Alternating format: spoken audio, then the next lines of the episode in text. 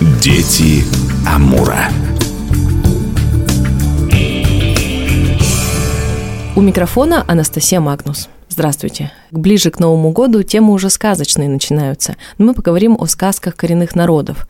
Недавно обсуждали как раз игрушки. На самом деле, как и у многих народов, сказки были придуманы не просто для развлечения. Мудрость народа, заветы предков, наставления молодежи, все это было в сказках. Ну и, конечно, мы сейчас по многим сказкам можем понять, как жили люди. Сказки очень хорошо сохраняют как раз и слова старые, и легенды, и даже названия мест. Приветствую в студии нашего постоянного гостя Евгения Бурдыгу, исследователя Дальнего Востока. Бачгуа Пуандана, что в переводе с нанайского означает «Здравствуйте, дорогие мои радиослушатели, друзья». Получилось, что вы предложили именно под Новый год тему сказок. Вообще Новый год – это у нас сказочная пора, и на Новый год случается всякое интересное, непонятное, невозможное. Одним словом, чудо.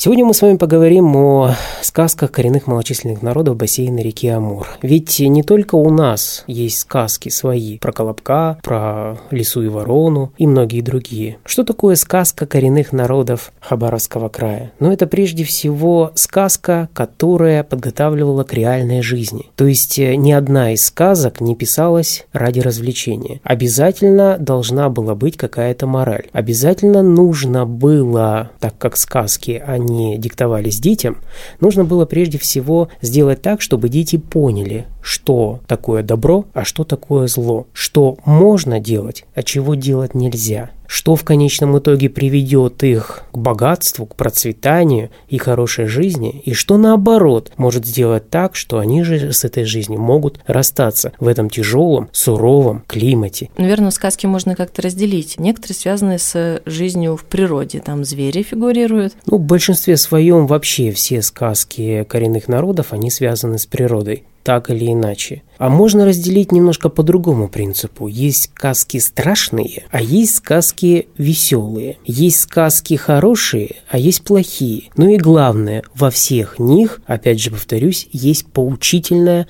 нотка. Давайте уже примеры. Раз тема сказочная, хочется уже послушать сказку. Поговорим о нанайских сказках. Наверное, первую нанайскую сказку, о которой мне бы хотелось сказать, это «Храбрый Марген». Наверное, ее знают все, а может быть не все, но большинство, наверное, слышало о ней. Есть мультики, которые были сделаны по этой сказке. Есть э, много книг, которые были написаны и в которых есть эта сказка. Марген – это богатырь. Все верно. Она говорит о том, что когда-то было нанайское стойбище на одном из берегов Амура, и вот на это стойбище напал злой дух хозяина тайги. И все это стойбище перестало существовать. И остался один маленький ребенок, Марген. Его вырастила тайга, его вырастили животные, и в конечном итоге он стал богатырем, стал сильным и стал защитником. И вот он э, пошел отомстить за своих родителей, за свое стойбище, за своих родственников злому духу тайги. Вот они встретились, боролись, и в конечном итоге Мерген победил. О чем эта сказка говорит? О том, что, наверное, прежде всего это подготавливало детей к жизни в суровой природе. То есть в борьбе за жизнь с тайгой. Наверное, у других народов похожие сказки тоже есть. Конечно, Мерген есть. Мерген это вообще такой персонаж для всех народов характерный. Но вот если мы говорим, опять же, продолжая говорить о нанайских сказках, то то тут следует сказать и о такой сказке, как «Бедная лягушка».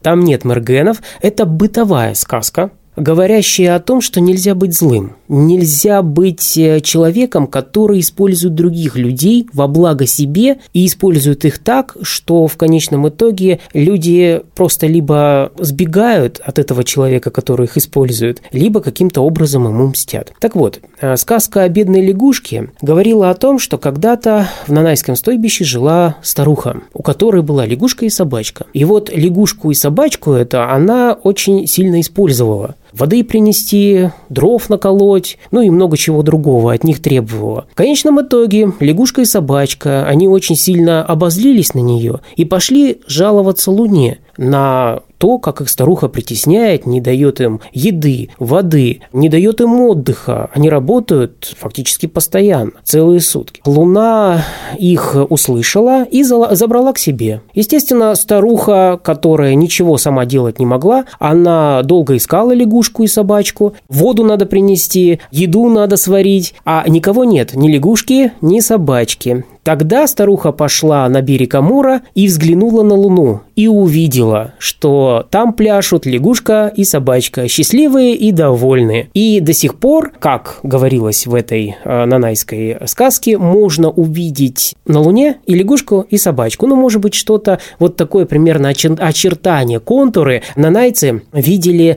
в самой луне, то есть в ее в пятнах, кратерах, которые ну, и нам видятся, да. Еще одна очень интересная нанайская сказка Айога – это имя девочки, которая ничего не хотела делать в семье. Она была очень красивая. Она была очень красивая, поэтому она считала, что это не для нее. И вот однажды мать попросила ее принести воды. Она отказала, потому что ну, ручки заморает, ножки испортит, и вообще вот как-то не хотелось бы ей работать на такой тяжелой работе. А за нее принесла соседская девочка воду этой маме. И мама, замесив тесто, сделала лепешки. Айога потянулась за лепешкой, но мама ей отказала и сказала, что ты воды не приносила, ты не работала, а значит тебе лепешка не положена, а положена той девочке, которая принесла воду. Она отдала той девочке лепешку, и э, та девочка пошла есть э, эту лепешку на берег Амура. И вот Айога затаила злобу, пошла смотреть на эту девочку, как она ест эту лепешку, и постоянно, смотря в свое отражение красивое и смотря на девочку, у нее постепенно начала э, ше- шея вытягиваться, да. Затем она замахала своими руками на эту девочку, ее руки превратились в крылья, ну и так появился белый-белый лебедь. Это очень поучительная сказка, говорящая о том, что все должны работать. Иначе не будет счастья, иначе самого главного не будет – простого пропитания. Слушайте, ну у нас есть знаменитая книга «Амурские сказки». Еще в 46 году она появилась, Дмитрия Нагишкина. И там многие, собственно, сказки коренных народов собраны. Но они так немного подредактированы, потому что, я так понимаю, изначальные сказки, ну, гораздо более Изначальные жесткие, сказки жесткие, жестокие. и жестокие. Более того, они страшные. Ну, э, если сравнивать с сказками народов Европы, да, то же самое делали братья Грим, которые собирали сказки по всей Европе, если быть точнее, то Германии, и редактировали. Вот «Красная шапочка», да, и многие другие сказки, они отредактированы. То есть все то, что мы знаем об этих сказках, это красивая редакция тех страшных сказок народа, про которые они, собственно, и говорились. Сказки сказывали еще и нивхи. Это один из народов бассейна реки Амур. И здесь хочется сказать, что у нивхов был свой мерген, и называли его Кульгин. Это такой нивский богатырь, который был защитником низкого народа, который нашел однажды в кустах саблю, такую вот э, сильную, большую, острую, и стал ей вот направо и налево защищать низкий народ. Да. Но в конечном итоге пал в неравной борьбе со злыми духами тайги. Нивхи его сожгли на костре и тем самым отдали последнюю дань и честь своему богатырю Кульгину. Честно говоря, вот Мерген как-то на слуху, а вот Кульгин как как-то нет. Да, ну, сама сказка очень интересная. Если кто-то захочет посмотреть ее, найти, пожалуйста, почитайте. Она не однообразна, везде есть э, свои какие-то интересности в ней, но самое главное это то, что Кульгин – это вот э, такой вот собирательный образ защитника Нивского народа. Вообще сказки же не записывали, их рассказывали. Надо полагать, у одной сказки есть очень много вариаций, потому что из стойбища в стойбище что-то кочевало. Да, конечно, но самое главное в ней остается учиться – это слушать старших, передавать опыт, не ходить туда, куда не следует ходить, делать все возможное для того, чтобы делать добро, нежели чем зло, ну и охранять свой дом, своих родных и делать все возможное, чтобы они жили более-менее в достатке а чтобы а вот они ни в чем не нуждались. Вопрос тогда с самого начала был одна тоже из самых известных сказок о трех солнцах. А там какая мораль? Там действительно есть э, богатырь, есть девушка, вроде как великан, э, вот в полной версии. Но в короткой версии просто появилось три солнца, стало очень жарко, люди вкладывали рыбам камни в рот, чтобы они опускались пониже на дно. Тогда отправили они Мергена, чтобы он убил два солнца. По легенде так появились петроглифы. А, да, верно. Это одна уже из вариаций сказки про Мергена, как бы сказка о зарождении самом культуры нанайской, самого понятия понятия, ну, бытия, что ли, если так можно выразиться. То есть три солнца – это первозданная земля? Да, да, что-то в этом роде. Получается, То есть, в были этой представления сказке... у нанайцев о том, что мир у нас появился там из огненного шара? да. Получилось, что петроглифы все-таки, петроглифы, да, как правильно говорить, угу не нанайские, но по умолчанию считают нанайское какое-то наследие. Ну вот как раз такие в сказке нанайский народ хочет и рассказать о том, как оно, собственно говоря, появилось и из чего оно создалось. Камни расплавились, да, и да. на них И на них уже руками писали то, что на них на сегодняшний день и изображено, и дошло до нас. Так получается, из-за петроглифов нанайцы, можно сказать, придумали вот эту историю о трех солнцах, потому что только такой вариант был, как можно на камнях Вполне написать. возможно. Вполне Всё возможно. Обратно. Есть разные, конечно, варианты, но вполне возможно, что это и так. Ну, тоже советую почитать нашим слушателям, кто не знает или очень давно слышал что-то, сказка о трех солнцах. Ну, давайте вот еще к одному народу интересному. Я знаю, это один из ваших любимых. Это удыгейцы. Верно.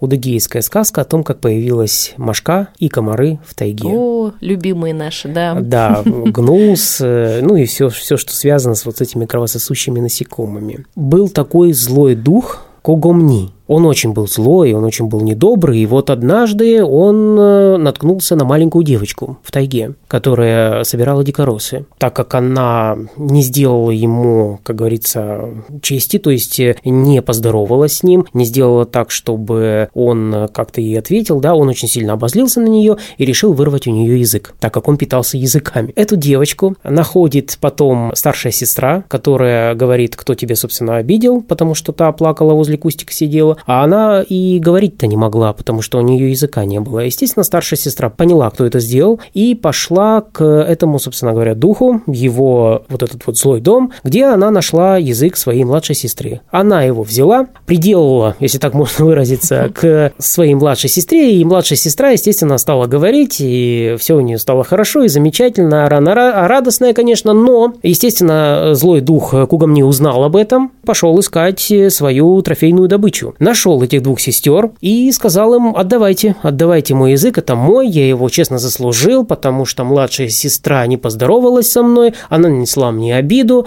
тем самым вот отдавайте. На что э, старшая сестра сказала, что ничего они отдавать не будут, но они могут заменить язык на мясо и бросила ему мясо в ступу. Естественно, злой дух согласился на это и полез вот в эту ступу за этим мясом, чтобы его достать. И тут старшая сестра начала толочь вот этого злого духа в этой ступе вместе с мясом. И в конечном итоге он превратился в пыль просто серую пыль.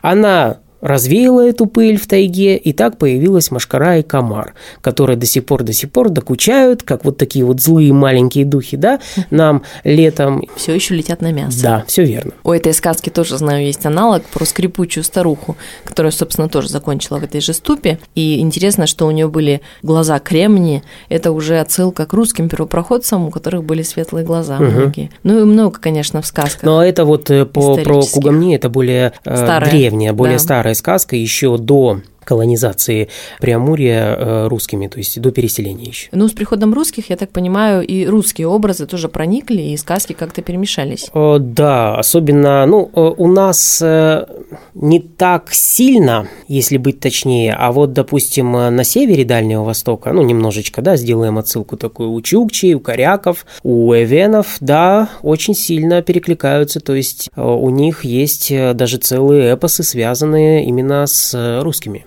знаю, есть и герой, антигерой Якунин, да, Якунин. который для Чукчи, да, по-моему, да. воевали с ним, но его очень уважали. Интересная тема, спасибо, что, как всегда, с чем-то таким пришли сегодня вот сказочным. Ну, говорю, до встречи. Жду новую тему. Я знаю, у нас впереди еще парочка интригующих есть. Но это уже в следующем году. Всего доброго вам, дорогие. В гостях у нас был Евгений Бурдыга, исследователь Дальнего Востока. Меня зовут Анастасия Магнус. До встречи в эфире.